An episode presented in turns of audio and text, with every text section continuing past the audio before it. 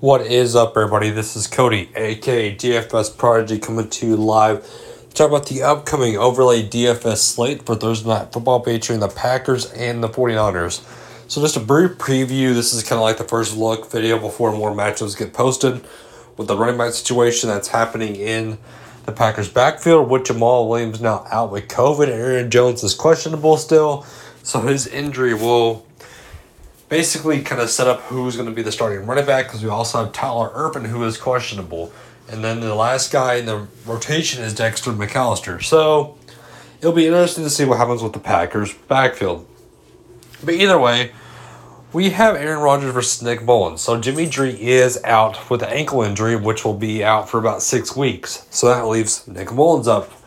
So Nick Mullens will be starting with CJ Beathard as the backup. Nick Mullens is not that great of a quarterback. We've seen him have inconsistencies in the game.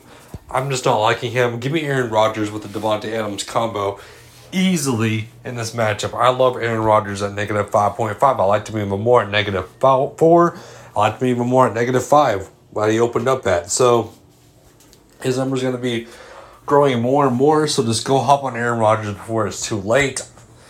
Um, Jerick McKinnon versus JaMycal Hasty. So Hasty is the main guy in the backfield, but also Jerick McKinnon had a few good pass catching um, grabs in the backfield.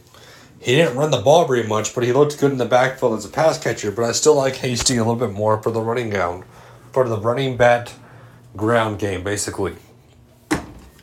Brandon Aiyuk versus Kendrick Bourne. So Kendrick Bourne is inconsistent. He had a good game last game, but I don't think that will happen again with Jimmy G now out. I like Brandon Aiyuk as the basically the more clear cut number one receiver t- sort of guy.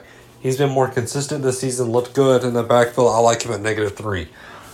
So that's my basically my first look at the picks um, for Thursday night football. I'm sure there'll be more up, of course, as time goes on. So, like I said, this is just the first look before the line's moving more. Hit that like button for me, guys. That helps me out a lot. Hit the subscribe subscribe button for me also. That also helps me out a lot. And I hope everybody has a good and safe day. Have a good one, everybody.